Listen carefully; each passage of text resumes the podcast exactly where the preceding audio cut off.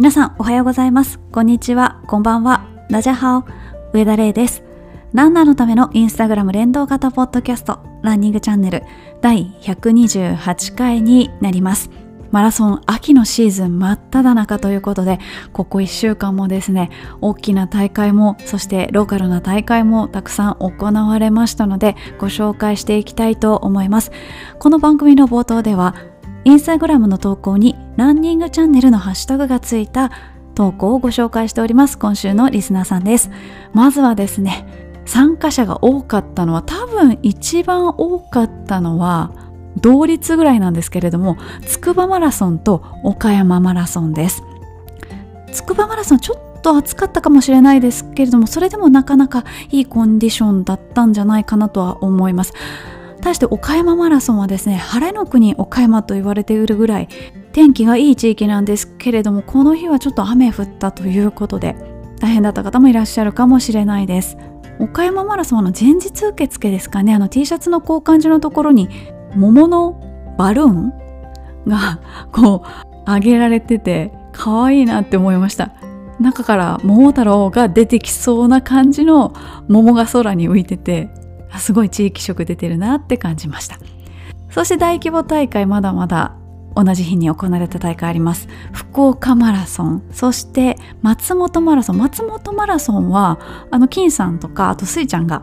ゲストで出られてますよね。あとは揖斐川マラソンも開催されました。えそしてトレイルも開催されてます。結構たくさんの方出てらっしゃったのが私の知り合いも結構出てたんですけど日光マウンテンランニング大会。そしてカンナマウンテンランウォーク。これはちょっと読み方もしかしたら特殊かもしれないなと思って調べてみたらやっぱ特殊でした。あの神様の神に流れると書いてカンナというふうに読むそうです。そして他の大会まだまだあります。参加された方が多かったので言うと世田谷246ハーフ。こちらも出られた方多かったですね。最近ちょうど世田谷近辺にあの車で行ったんですけど246ハーフありますみたいなあのお決まりの看板がいっぱい立ってました。そして和歌山で行われた和歌山ジャズマラソン。和歌山ジャズっていうイメージないんですけどなんか神戸とか横浜とかなんか港町がジャズのイメージなんですけども和歌山もジャズなんですね。あんまわかんないんですけどたまに聞きに行きます。来月も多分聞きに行きます。そして栗原ハーフマラソン出られた方ですとかドミクジマラソン。そして荒川リバーサイドマラソンこちらで年代別1位になられたということで帰りですかね銭湯に寄られたら銭湯の方が名前書いてって言うからそのホワイトボードに名前書いたらなんか何々さん荒川リバーサイドマラソン1位おめでとうみたいな風に その銭湯のホワイトボードに書かれてておそらくご本人的には恥ずかしいと思うんですけれどもなんかそんな風に喜んでくれるしかもね銭湯のおばちゃんかおじちゃんか分かんないですけどその地元の方が喜んでくださるってすごいいいなっていう風に思いました。なんかね銭湯って場所によっちゃ、まあ、常連さんの力がすっごい強くってちょっとよそ者はこそこそしながら入らなきゃ入らなきゃいけないみたいな雰囲気があるとこもあるんですけど、まあ、そこを勇気を出してね地元の人だみたいな顔をして入りに行ったりすることもあるんですけどいやでもそうやってこうね喜んでくださるっていうのはすごい嬉しいことだなって思いました。そして庄内緑地で行われた1 0キロの大会ですとかあとは仙台リレーマラソンに出られた方もいらっしゃいます。そして海外からはですね台湾であの日本語読みすると田中マラソン田んぼの田に上中下の中マラソンに出られた方がいて台湾読みですとケンジョンマラソンっていうんですけれどもそちらでですね年代別1位になられたということでおめでとうございます。私ついつい田中マラソン田中マラソンって言っちゃうんですけどこのマラソンすっごいあの地元で評価が高くてですね台湾人の方になんかそれ出たことあるって必ず聞かれるんですよね。田中マラソン。けど出たことないんです。ちょっといつか出てみたいと思います。来年あたりですかね。出てみたいと思います。そして大会以外でもたくさんコメントそして投稿いただいておりますのでご紹介したいと思います。まずは私があの参加させていただいていた ESA アジア教育支援の会のオンラインウォーキングイベントテクテクハッタにご参加いただいた方も何人かいらっしゃいましてありがとうございました。なんか軽い気持ちであのお手伝いしますよって言って参加させていただいたんですけどなんかだいぶ前面に出てしまってこっぱずかしい感じもしたんですがでもあのみんなでねあのテクテクではったは歩く。そしてあのリアルイベントの時はですね現地の小学校のみんなとオンラインでつないでちょっと交流をしました。そして今週はその ESA さんのカレーのスパイスでカレー作りました、まあ、あの勤務先の方でもいろいろ支援しておりますので引き続きお手伝いできるところをお手伝いしていきたいなと思っています。ご参加いただいた方ありがとうございました。そしてですねプロキングをやってみましたという方も結構リスナーさんの中に増えていて嬉しいなと思うんですけれどもあのボランティア袋を取り寄せてそれでやってみようと思いますっていう方がいらっしゃいました。自治体によってそのボランティアゴミの処理の仕方って全然違うのでご興味ある方はぜひ自治体のホームページを覗いてみてください。まああの自分でお散歩がてらねプロギングしてご自身の家庭ゴミとしてあの出される分には別にそのフローで構わないんですけれども結構ねあの大人数でやってたくさんゴミ出ちゃうとかそういう場合は自治体の力をお借りしたりとかあと一緒にやってくれる事業者さんを探したりとかする方がいいと思いますので、まあ、何かあの困ったことがあったらっていう大変なんですけども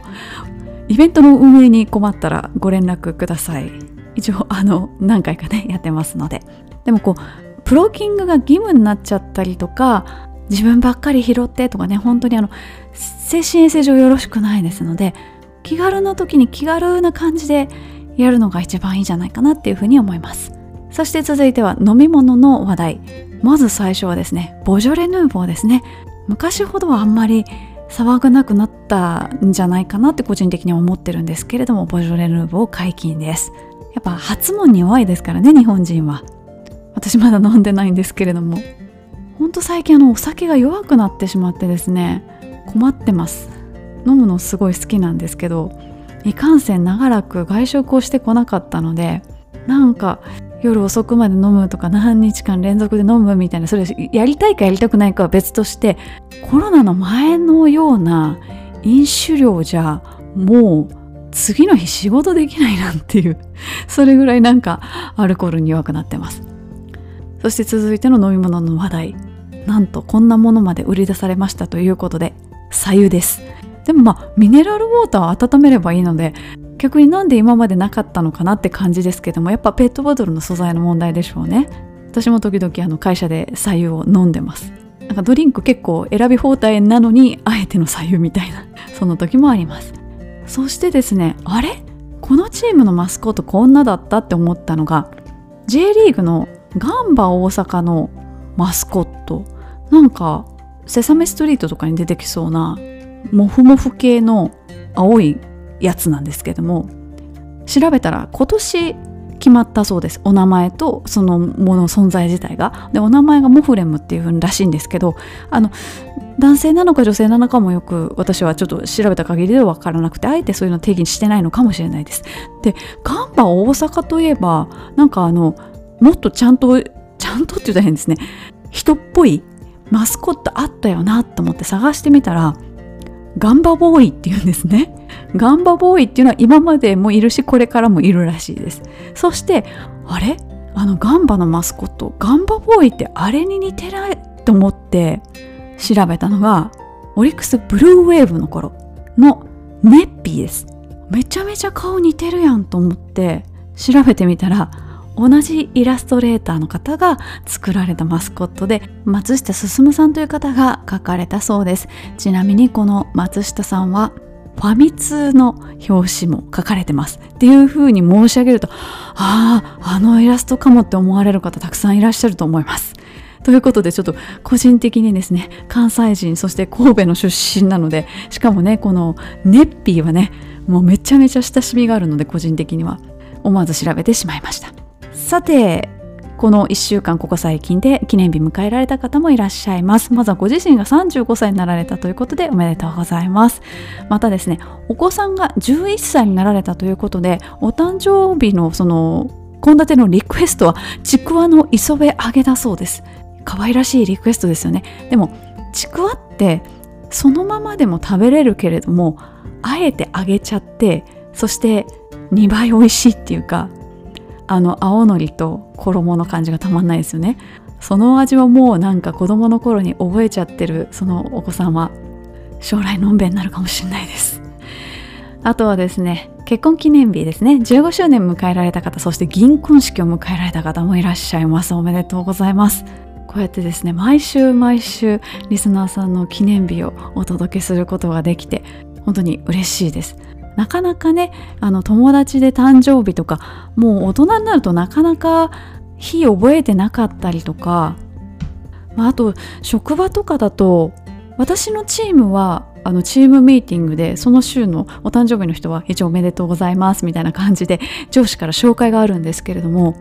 パーソナルデータのことっていうのはあの極力本人から聞かない限りは明かさないっていうのがまあなんとなく基本的な会社のルールになっているので外資の方は結構そういう方多いんじゃないかなと思うんですけどその結婚されてるかどうかとかお子さんがいらっしゃるかどうかってあんま聞かないですし、まあ、名前もあの呼び方なんだっていいので一応こういうふうに呼んでほしいみたいな登録はするんですけどそういう感じなのでその会社でお呼びしてる名前が本名かどうかも分かんないっていう方もたくさんいらっしゃるのでもうそうなると誕生日とかねご年齢とかもうおいくつなのか全然わかんないみたいな聞いてみて仲良くなって聞いてみて初めて「お同世代です」みたいな同世代みたいなこともあったりしてそういうこともあるのであまりこう自分の普段の生活の中では周りの方の記念日を祝うってことが少ないのでこの番組でその分ですね お祝いできてとっても嬉しく思っております。ということでこのような形でランニングチャンネルのハッシュタグがついた投稿をご紹介しております。以上今週のリスナーさんでした。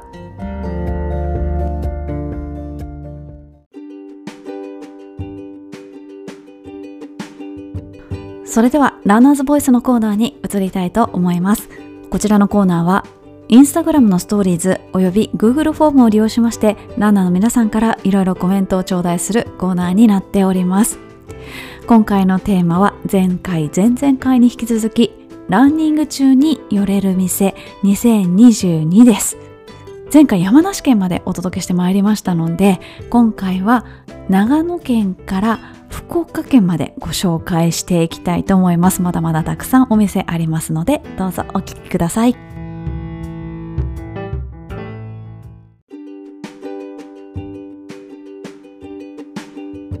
では長野県に行きたいと思います。長野県松本市のふるさとです。コメントをご紹介します。今回おすすめするのはたい焼きです。僕の地元は長野県松本市。町の中心部には松本城や日本一古い小学校。旧海地小学校。旧制高等学校がありランニングで回るにはちょうど良いスポットがたくさんあります。松本市には縄手通りという商店街があります。ちなみに縄手通りやその周辺はよくドラマの撮影に使われています。その中にふるさとというたい焼き屋さんがあります。通常のあんこやカスタードもありますがおすすめはウインナー。ウインナーが丸ごと1本入っていて食べ応えありです。ぜひ長野県松本市で町ランするときはふるさとのウインナーたい焼きをご賞味くださいということで珍しいですよね。でもこう甘い皮にしょっぱいウインナーっていう意味だとアメリカンドッグにちょっと似たような感じなのかなというふうに思います。写真を拝見するとですねビールと一緒に食べてる人がいましてだいぶ前の写真なので今はやってらっしゃるかどうかわかんないんですがあそれいい組み合わせだなっていうふうに思いました。でこちらちゃんとですねあのウェブサイトがあるんですけれどもなんとそのドメインがですねたい焼き屋 .com っていうドメインでしてわよくそんなメジャーなドメイン取れたなってちょっとそこにも感心してしまいました、まあ、この後もですねたい焼きとか今川焼きとかああいうこうなんて言うんですか型で取るようなもの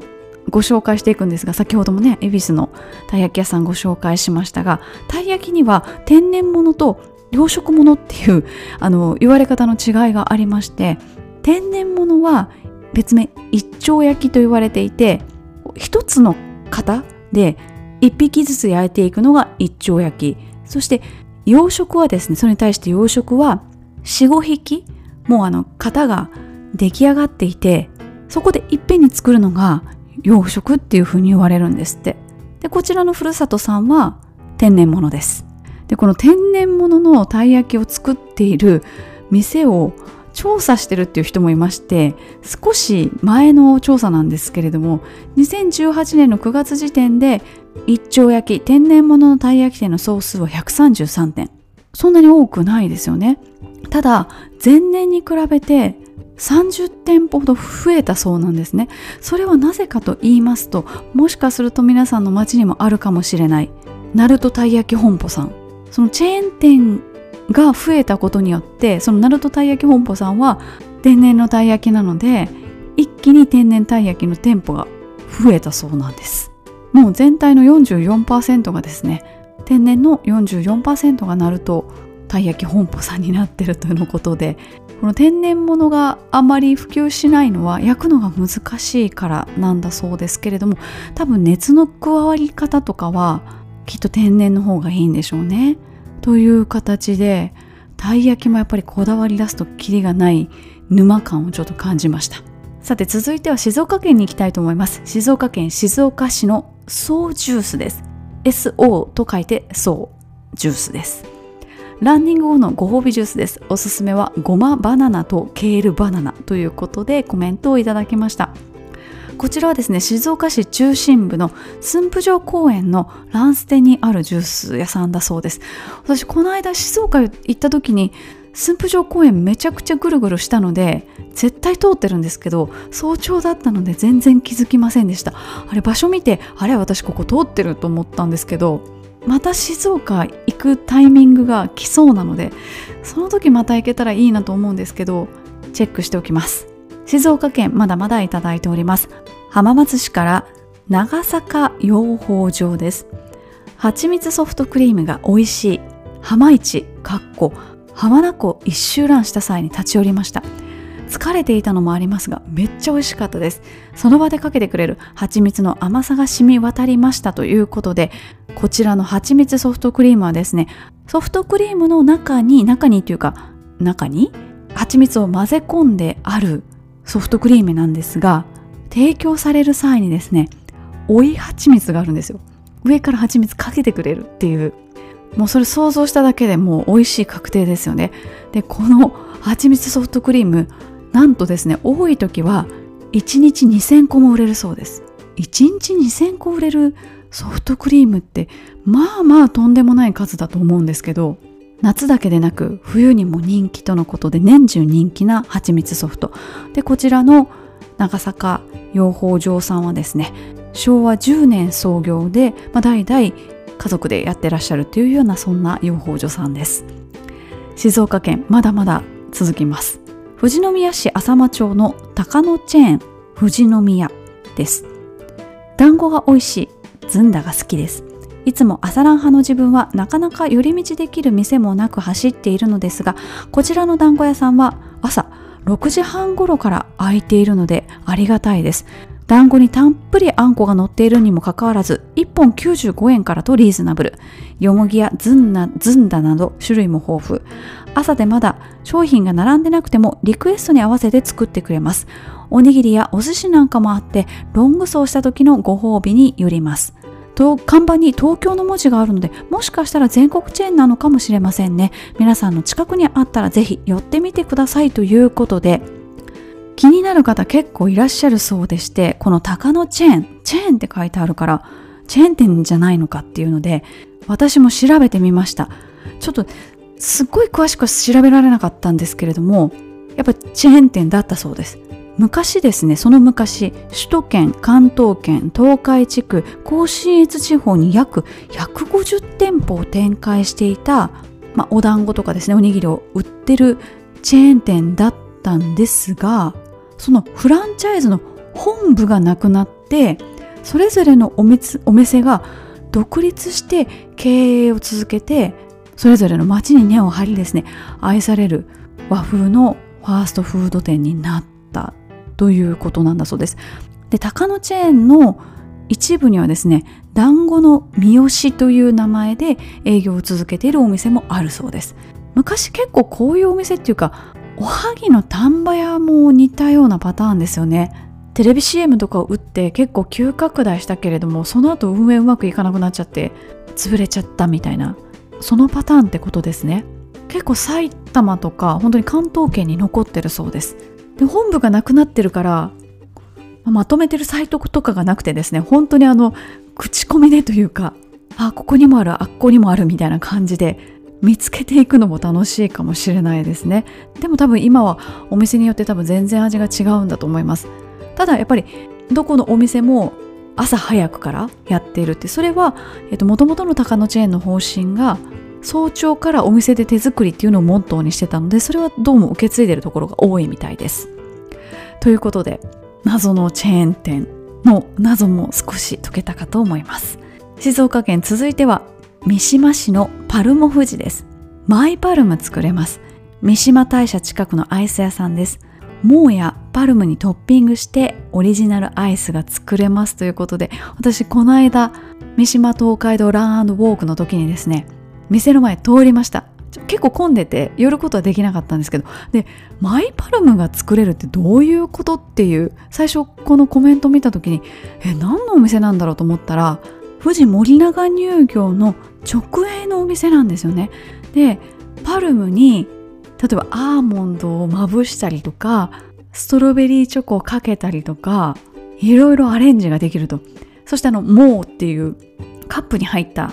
アイスありますよね。それもなんかオレオ乗せたりとかストロベリーチョコかけたりとかラズベリー乗っけたりとかその既製品にアレンジできるそんなお店なんです。三島大社の本当に目の前にひっそりとあるんですけどいやもうもっっともっと大々的にやっていいだろうと思うんですけど多分これコメントいただいてなかったら私あのランウォークの時に普通に通り過ぎてたと思います。ということで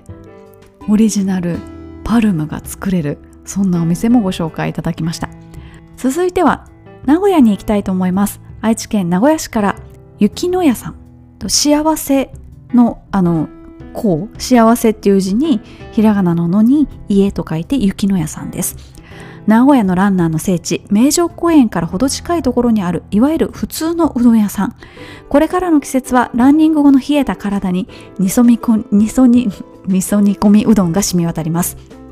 お好みでカレー煮込みもいいですよ。その他にも味噌カツや天ぷらもボリュームたっぷりで絶品です。お値段もリーズナブルでおすすめのお店です。ということでネットで見てみましたらですね味噌カツがすごいボリューム。あと味噌煮込みうどんなんて今からいいですよね。寒い季節。あの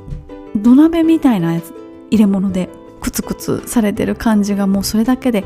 温まるっていうそんなお店です。さて中部地方を経まして関西方面に行きたいと思います。まずは京都から行きたいんですが複数いただいております。京都市のおにぎり屋さんそして龍月堂さんです。ほぼ同じ場所にあるということで一つのコメントでいただきました。京阪出町柳駅近くのおにぎり屋さんと龍月堂さんですパン屋さんですおにぎり屋さんはそのままのおにぎり屋さんで手作りのおにぎりが嬉しいお店です。私は混ぜご飯タイプのおにぎりが好きですね。そしてその正面にある龍月堂というパン屋さんもおすすめです。昔ながらのベーカリーでどのパンも懐かしさを感じます。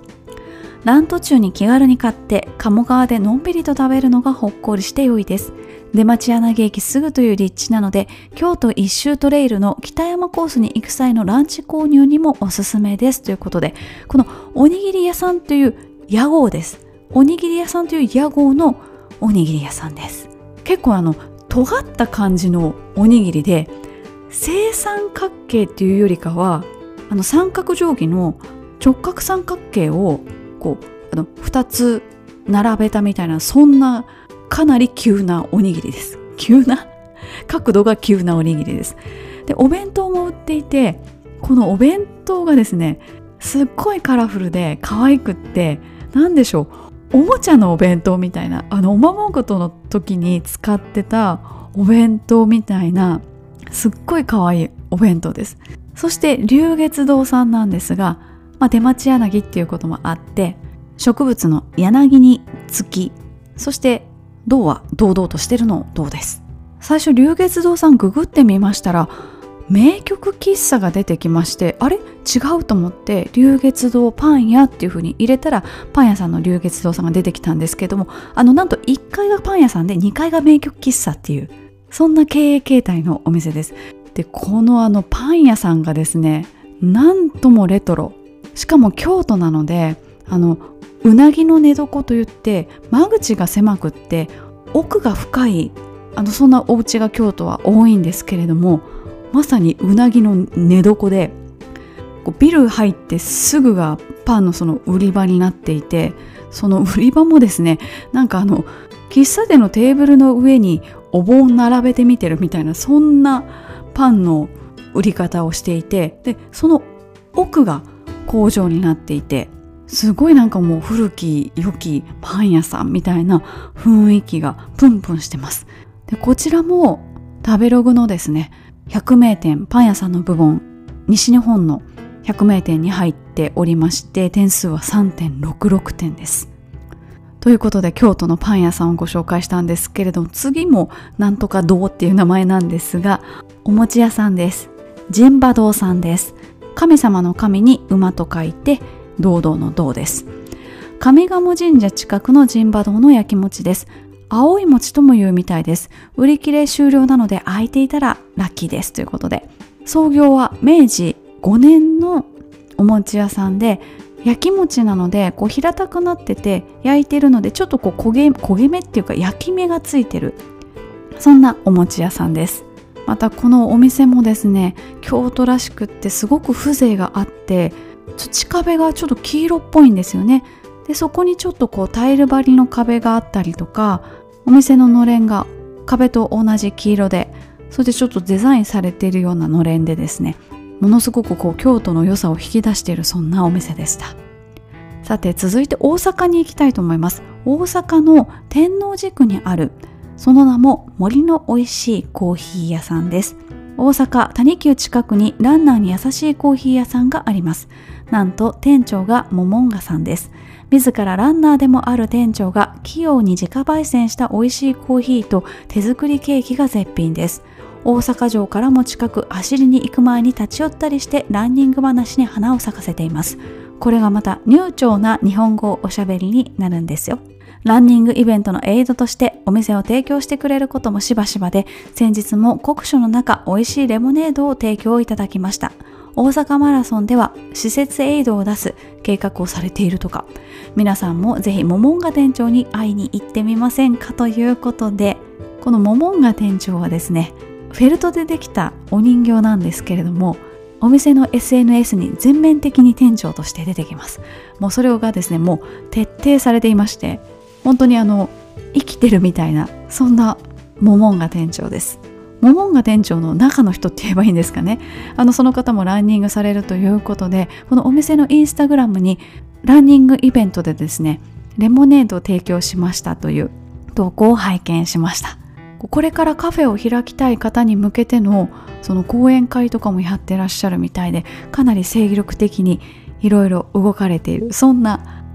お店になっています。次兵庫県に行きたいんですけれどもまずは神戸市の垂水区から垂水漁港食堂をご紹介いただきました。垂水のアウトレットの近くにある垂水漁協の会館の中にある食堂です。神戸マラソンのコースからも見えるところにあり須磨海岸明石海峡橋明石大倉海岸などランの最後のゴールにすることが多いです。釜揚げしらす丼や海鮮丼お魚定食などの海鮮のオンパレードですが私の推しはスマ沖で養殖している神戸元気サーモンを使ったサーモンフライ定食の白ご飯をしらす丼に変更した1180円のセットです。最後の数キロは頭の中でサーモンフライを連呼していますということでコメントにありますように神戸マラソンのですね折り返しの少し数キロ手前なんですけれども垂水のアウトレットの少し手前東側にある垂水漁協会館。私はあそこがそんな機能を果たしているビルだっていうのはビルというか2階建てか3階建てぐらいの建物なんですけど知らなかったです。しかもその中に食堂があるのも知らなかったです。そしてねあの神戸元気サーモンって言って私の地元の方でですねあの生けすでサーモン飼ってるんですよね。なんかいろんなところでそのサーモン養殖してみようっていうような取り組みが兵庫県で行われていましてその中の一つの銘柄です。しらす丼っていうとねどちらかというとなんか湘南とか江ノ島のイメージありますけれども多分いろんなところで取れるのでその土地土地のしらす丼っていうのもいいかもしれないです。そして他もいただいているのでご紹介したいと思いますが明石市から長沢明石映画島主館です。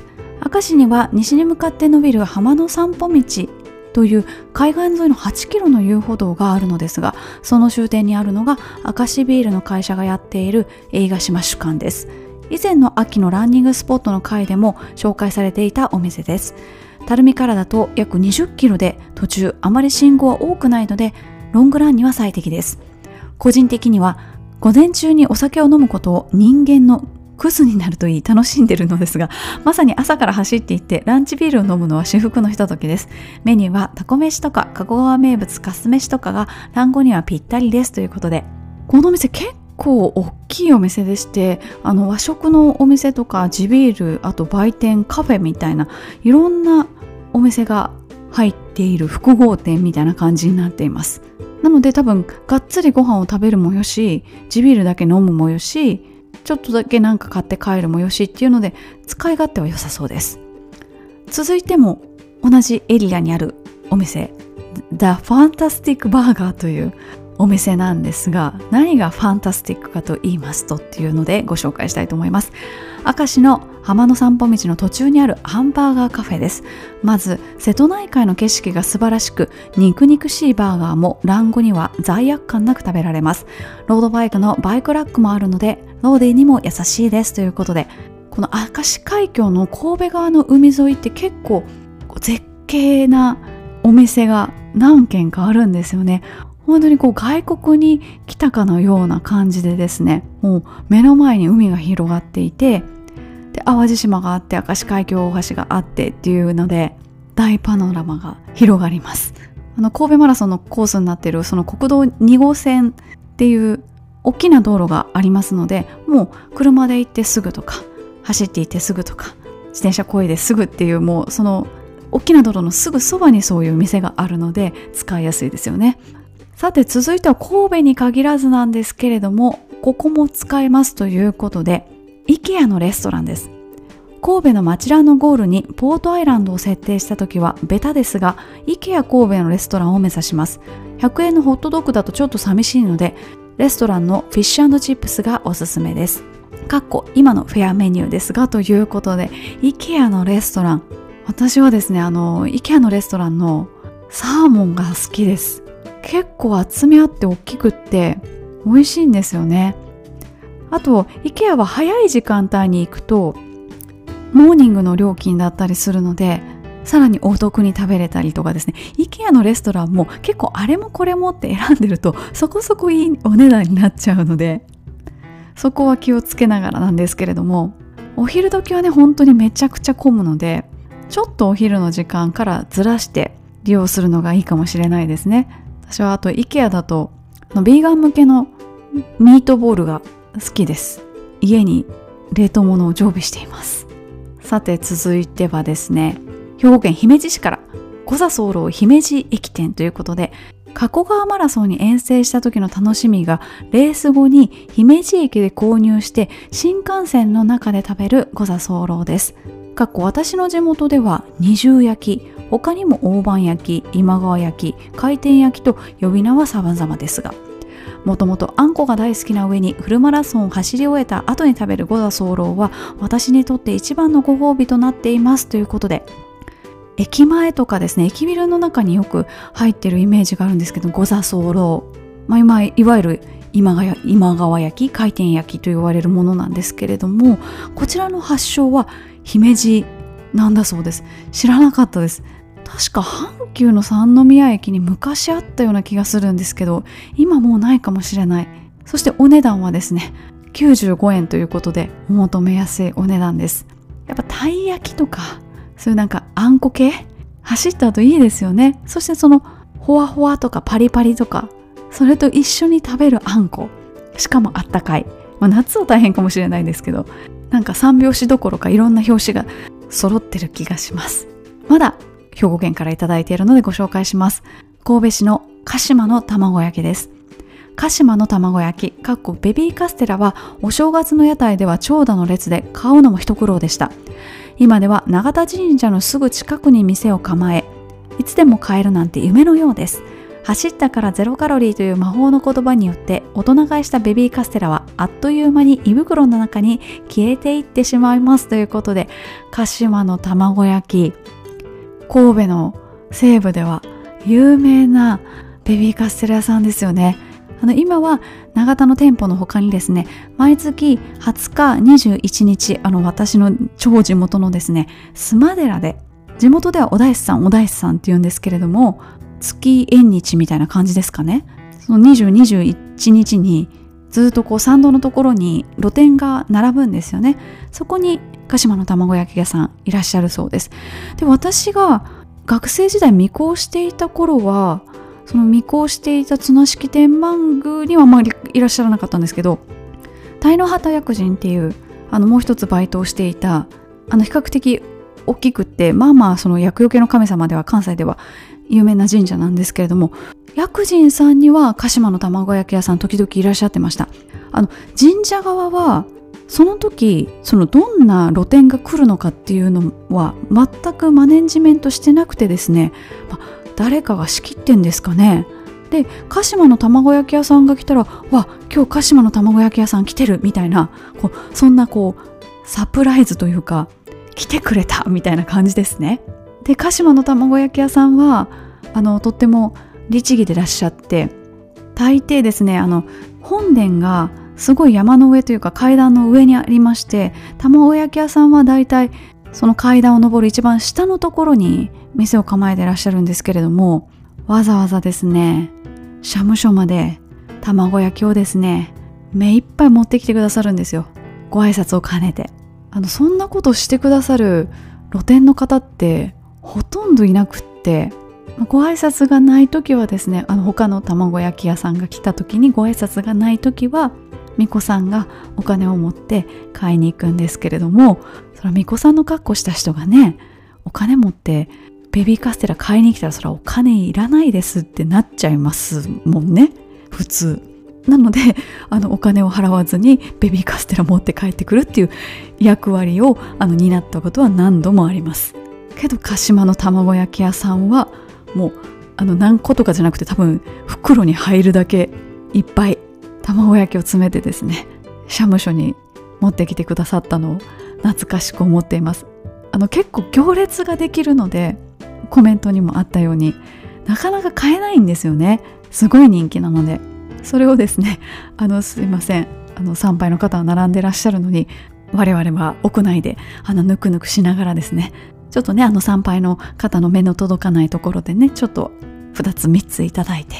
おやつにいただいてそしてまた業務に戻ると言いますか。そういうようなことをしておりました。懐かしいです。引き続き西日本からもたくさんいただいております。ありがとうございます。続いてはですね岡山県からいただいております。あの明確なお店の屋号はわからないんですけれども吉備津彦神社の境内入り口にあるたい焼き屋さんということでご紹介いただいております。王道のあんこのたい焼きが一番美味しいけれども他にチョコ味もありますということでご紹介をいただきました。こちら調べてみましたらですねあの軽音ワゴンのあの後ろ側でこうパカッと開くようになってるじゃないですか。そこにこうたい焼きを焼く焼き台みたいなのがセッティングされていて、まあ、キッチンカーみたいな感じですね。それで焼いてらっしゃるたい焼き屋さんになります。確かに今思い返すとキッチンカーとかがない時代にそういう感じでたこ焼き焼いてるお店とかあったなっていうふうに思い出しました。続いて広島からコメントをいただいたんですけれども広島市中区からですねミオバールというお店ご紹介いただきました。エスプレッソと生ハムとマスターの接客がおすすめのイタリアンバールです。私が走っているコースの帰り道にあり、ロング走で帰りが遅くなる時などは、妻のご機嫌を取るためにここのコーヒーをテイクアウトしています。何せマスターはバリスタとしてエスプレッソイタリアの2019で日本チャンピオン、世界大会でもファイナリストになった腕前の持ち主なので、本当におすすめです。レイさんも広島にお越しの際は、ぜひ立ち寄ってみてください。過去今回ランニングチャンネルに投稿するにあたってマスターにお店の名前を出す許可の確認を取ったところ快く快諾していただきましたということでわざわざ許可まで取っていただいてありがとうございます。許可ね取っていただいていると大安心でご紹介できます。こちらのミオバールさんなんですがすごいおしゃれなバルでですねそんなランニング帰りに寄れる感じにしてはおしゃれすぎませんかっていうような素敵なお店なんですけれどもコメントにもありましたようにこちらのマスターなんですがまずバリスタで2019年日本大会で優勝同年イタリアのミラノで行われた世界大会でファイナリストに進出。そしてバリスタだけでなくてですねバーテンダーでもらっしゃいますしソムリエでもらっしゃるっていうことで飲食に関わるですね。主な資格は全てお持ちでらっしゃるマスターさんです。でお店のインスタグラムのリンクのところにですねあのパルマハムを扱う記事が載っていましてそちらも拝見させていただいたんですけれどもハムの骨抜きっていう工程なんですけれどもあのハムは豚さんのこうももからできているわけですけれどもまだ骨がついた状態でハムとして加工されて、まあ、日本に輸入されてきてでその後その骨をですね取り除いてあと周りのお肉とか脂肪とかちょっと汚いところとか酸化しちゃってるところとかをきれいにお掃除をして手入れをしてスライスしてまあ我々が食べる状態になるっていうところまでを記してある記事なんですがこれがまあ大変でですね2時間ぐらいかかる工程だそうです。そこに果敢に取り組まれているそんな記事が出ておりました。このハム食べてみたいなと思ってあの物は全然違うんですけどさっきのあのたい焼きの中にソーセージが入ってるってやつとかこのハムとか肉の加工品ってあんまりこのね塩分が結構含まれていたりとか健康上あんまり良くないっていう風なことが言われていたりとかするんですけど肉の加工品って美味しいですよね。肉そのものも美味しいですけれども。あと走った後ってやっぱりどうしても塩分が我々汗で排出してしまうのでちょっとしょっぱいものが恋しくなるっていうのもあってさらにこういうハムなんかがあるとねシャンパンとハムとかねいいなって思いました。それにしてもこうお土産で日本一のバリスタが入れたコーヒーをテイクアウトされるっていうのめちゃくちゃいいお土産だなっていうふうに思いました。さて続いてはですね九州に飛びます。福岡県から助さんうどんです。コメントご紹介します。私は毎年広島から遠征で北九州マラソンに参加しているのですがレース前の助さんうどんを楽しみにしています。大会当日は朝が早いランナーにとって24時間営業というのはありがたいですし温かいうどんに加えてサイドメニューにはおはぎがあるのも嬉しいです。何よりレース当日は多数のランナーが利用するので不思議な一体感と緊張感があるのが心地よくて今日も頑張って走るぞと闘志に火をつけてくれるお店ですということで助さんうどんのですね助はですね資源の資です。で九州を中心に展開しているチェーン店でお店によっては24時間営業のお店が結構たくさんある。そんなうどん屋さんになっています。名物はですねごぼ天うどん。しかもこのごぼ天がスティック状になっていてスティック状のごぼ天が何本も入っていてさらに味付きのお肉が入っているというものが名物になっているそうです。あとあこれ面白いと思ったのが焼きうどんでして最近あのナポリタンスパゲティのナポリタンをあのハンバーグが乗っているような鉄板で出してくるお店って結構あると思うんですけどもそれの焼きうどんバージョンです。焼きうどんもねあの状態で出てきたらめちゃくちゃ美味しいだろうなと思ってそちらにも目を奪われてしまいました。助さんうどんっていうぐらいなので、まあ、最近水戸黄門万葉マラソンを走ったのもあってあの助さん格さんの助さんから取っているにしては字が違うしどういうことだろうなと思ったら創業者の方のお名前から一文字取ったそうですということで、県民賞なんかでもよくね、あの、その地に根ざしたチェーン店みたいなのが出てきますけれども、助さんうどんは北九州中心に展開されているチェーン店としてご紹介しました。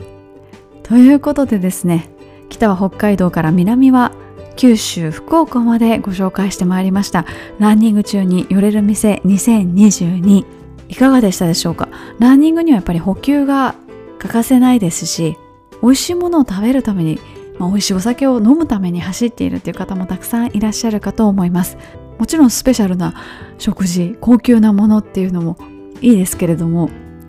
気軽に食べれるほっこりできるそんなお店も我々ランナーにとって非常に大事なものではないかなというふうに思いますのでこちらのコーナーはですねまた来年もやりたいと思っていますのでそういえば、あ、この店もランニング中に寄れるなとかですね、普段走ってらっしゃる方ってあんまりその意識されずに店に寄ったりされてるので、意外と忘れが、忘れがちっていうか意識してない。私も今、あ、読み忘れた店あるなとかですね、築地の元種とかですね、めちゃくちゃランニング中によく食べに行ってるのに言うの忘れたみたいなお店もあったりしてですね。そういうお店がありましたらまた来年お寄せいただければと思いますし、まあ、お便りのコーナーでもいただければと思いますのでいつでも募集しております。ということでランナーズボイスのコーナーランニング中に寄れる店2022お伝えしました。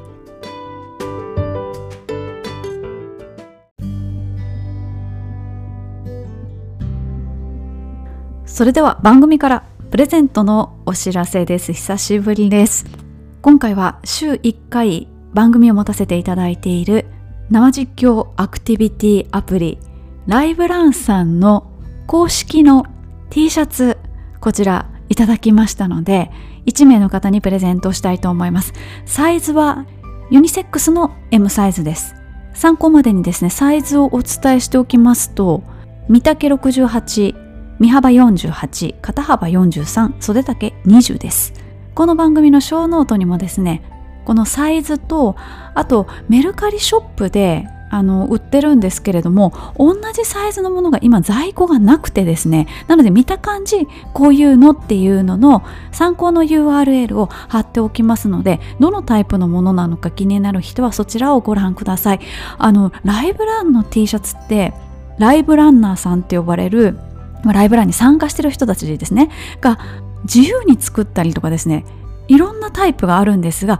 ライブラン公式の T シャツ腰にロゴが入っている。あの腰にロゴって腰にロゴって後ろって言おうと思ったら腰は後ろですもんね。胸元と腰にロゴが入っているタイプのものになります。あの私のインスタグラムご覧いただける方はですね北渋マイルに出た時の私の写真に写っているライブランの T シャツと同じものです。私は SS を着ています。速乾性の生地で薄くって結構いい感じの生地です。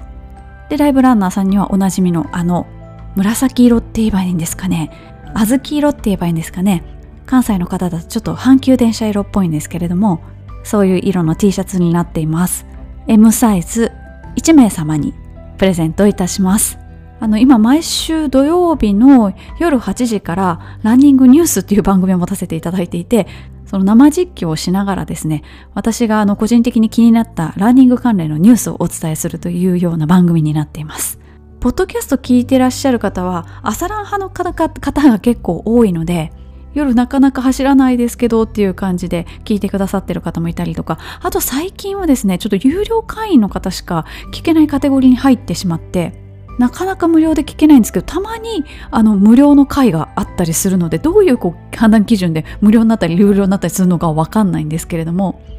ちょっとチェックしていただいて無料の時は今日無料だっていうので聞いていただけると嬉しいです、まあ、ただあの何人が聞いたからってどうこうみたいな話ではないので実況アプリっていうとねなんか見てくださった聞いてくださった方がこう投げ銭でどうこうみたいなそういうイメージがあのどうしても先行してしまいがちなんですがライブランはそんなこと全然ないので皆さんが楽しくアクティビティをするためにですねいろんなバックグラウンドを持ったトレーナーがそれぞれ番組をお届けするというようなアプリになっておりますので無料で聞ける番組もたくさんありますし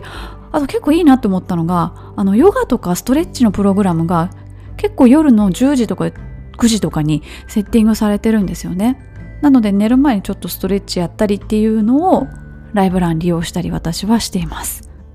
ということであの土曜日はね朝ポッドキャストをリリースしてそして夜はライブランで実況中継してて結構忙しいんですけれどもでもこうね聞いていらっしゃる皆さんがそれぞれのライフスタイルとかそれぞれの何て言うんですかポッドキャストだったら後でゆっくりね1時間とかあるので聞けますしライブランはその時集まった人と一緒に走るそして名前呼んでもらえるみたいな特徴がありますのでよりいろんな方に楽しんでいただくためにちょっと両方ともやってみようかなっていうのでやらせていただいております。ちょっと話が大きくなっちゃいましたけれどもこのプレゼントの募集方法はいつもと同じでですね専用のフォームをインスタグラムのストーリーズに設けますのでそちらの方に今から申し上げるキーワードを入れていただくだけで応募完了です。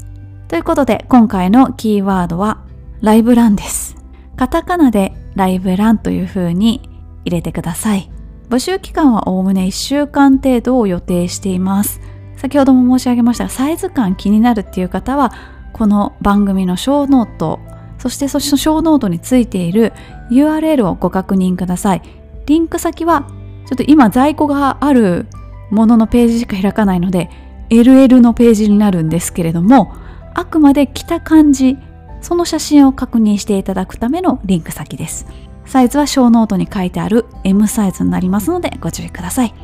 以上プレゼントのお知らせでした。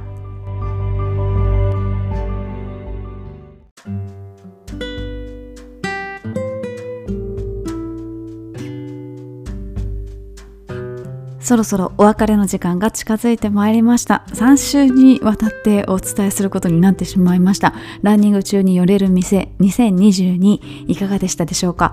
これまでご紹介したお店もありますし新規のお店の方が圧倒的に多いですかね。気になるお店がありましたらぜひチェックしてみてください。そして小ノートの方に店名だけですけれども都道府県別にまとめておりますのでそちらもどうぞご参照ください。さて次回のお題なんですけれども次回のお題はこれにしようと思っています。題してみんなの部活です。皆さん中学校時代高校時代もしかしたら大学までスポーツ何か部活動を続けてこられたかもしれないです。そんな部活の思い出教えてください。運動部だった方も文化系の部活だった方もいらっしゃるかと思います、まあ、それによってですねその経験が今ランニングに生きているのか否かその辺も含めて教えていただけると結構面白い回になるんじゃないかななんて思っています。もともと違うスポーツをしていてその補助的な役割としてまたはご長中でランニング始めたっていう方もいらっしゃいますしね。以前お仕事の会っていうのもやりましたけれどもなんかそんな皆さんのバックボーンに迫るそんなお題にしてみました部活名だけですとかお便りコーナーだけですとか、あの、そんな形でも構いませんので、お寄せいただけると幸いです。募集方法はいつもと同じです。この番組のショーノート、および私のインスタグラムのストーリーズに Google フォームのリンクをつけておりますので、そちらの方からご回答ください。一人何個回答していただいても大丈夫ですけれどもあの中学校の頃はこれでとか高校の頃はこれでみたいな感じで。その場合はですねあの投稿をコメントをですね分けてくださると助かります。あの一人何個投稿していただいても全然問題ないんですけれども1個にまとめちゃうと大きな一つのセルになっちゃうのであのまとめた時にエクセルに吐き出した時にですねすんごい大きなセルになっちゃうので1個1個分けてもらえると助かります。ということで皆さんのご協力でですね私の事務処理作業もですね軽減されております夜中3時ぐらいまで収録するってことは最近なくなってきましたので よかったですまだね、あの40代の今のうちでしたら別に夜中の3時でも大丈夫なんですけれども、これ長く続けることを前提としてやっておりますので、これね、年を経るごとにだんだん、もしかしたら起きちゃうっていうのはあるかもしれないですね。寝れなくなって、むしろ夜中作業するみたいなこともあるかもしれないですけれども、まあ、極端に睡眠時間が短いのはね、避けた方がいいですし、ガーミンにも怒られますしね、寝不足ですって言って。なので、ご協力をよろしくお願いします。ということで、ランニングチャンネル第128回お届けしてまいりました。皆様、次回の放送まで良きランニングライフをお過ごしください。それでは。